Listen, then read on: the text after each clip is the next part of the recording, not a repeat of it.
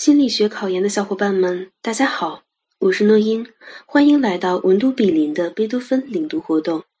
今天我领读的内容是《发展心理学》第五章“幼儿心理发展”上。第一个问题：幼儿游戏的发展有哪些？一、早期的游戏理论。霍尔复演说，游戏是远古时代人类祖先的生活特征在儿童身上的重演。席勒斯宾塞经历过剩说，游戏是儿童借以发泄体内过剩精力的一种方式。彪勒机能快乐说，游戏是从行动中获得机体愉快的手段。格罗斯生活准备说，游戏是对未来生活所必需技能的排演与练习。拉扎勒斯娱乐放松说，游戏并非源于精力过剩。而是出自放松的需要。博伊钦介克成熟说，游戏不是本能，而是一般欲望的表现。帕特里克能量匮乏论，游戏的作用在于儿童为完成新任务而消耗能量的情况下，为儿童补充能量。小小口诀：霍夫彪勒习过剩，拉扎娱乐格生活，怕补能量博成熟。二、当代游戏理论，精神分析理论。弗洛伊德认为，游戏也有潜意识成分，是补偿现实生活中不能满足的愿望和克服创伤性事件的手段。在游戏中，儿童可以复活快乐经验，修复自己的精神创伤。埃里克森认为，游戏是思想与情感的一种健康的发泄方式，是自我的机能。认知理论，皮亚杰认为，游戏是儿童认识新的复杂课题和事件的方法，是巩固和扩大概念和技能的方法，是使思维和行为结合起来的手段。儿童在游戏中并不发展新的认知结构，而是努力使自己的经验适合于先前存在的结构。皮亚杰把儿童游戏的发展阶段与认知发展阶段相对应。感知运动期出现练习游戏，前运算期出现象征性游戏，具体运算阶段出现了真正的有规则的游戏。学习理论，桑代克认为游戏是一种学习行为，遵循效果律和练习律，受到社会文化和教育要求的影响。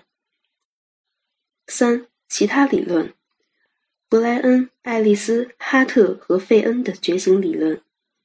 巴特森的原交际理论强调游戏信息交流的特点，萨顿史密斯的行为适应说强调假装的作用。小小口诀：伯爵、芭蕉、萨假装。小贴士：游戏理论有很多，早期和其他理论主要以在任为主，着重记忆当代的理论。第二个问题：幼儿思维有什么特点？一。具体形象性是主要特点。具体形象性派生出幼儿思维的经验性、表面性和拟人性，这和幼儿知识经验匮乏和第一信号系统占优势有关。二、思维的抽象逻辑性开始萌芽。幼儿初期更多的运用直觉行动思维，幼儿中期以后则开始出现抽象逻辑思维的萌芽，幼儿晚期能够进行简单的逻辑思维。三、言语在幼儿思维发展中的作用日益增强。言语在幼儿思维中的作用，最初只是行动的总结，然后能够伴随行动进行，后来才主要依靠言语来进行，并开始带有逻辑的性质。小贴士：幼儿期思维特点可以结合皮亚杰认知发展四阶段中的前运算阶段的思维特点进行记忆。第三个问题：儿童心理理论的发展及研究范式。一、心理理论 （Theory of Mind，T-O-M） 的概念是指个体对心理现象和心理状态的认识，是指通过表征他人的心理状态，如愿望、意图、信念，来理解、推断他人行为的能力。二、研究范式。维莫和伯纳设计出了错误信念任务这一经典实验范式，用来探究儿童能否不受自己关于某一课题位置的错误信念的影响，从而能正确的预测他人行为的能力。最经典的两个错误信念任务是意外地点任务和意外内容任务。三、心理理论的发展。研究结果发现，四岁左右的儿童能够理解一级错误信念任务，六岁以后的儿童才能开始正确理解二级错误信念任务。四、理论解释。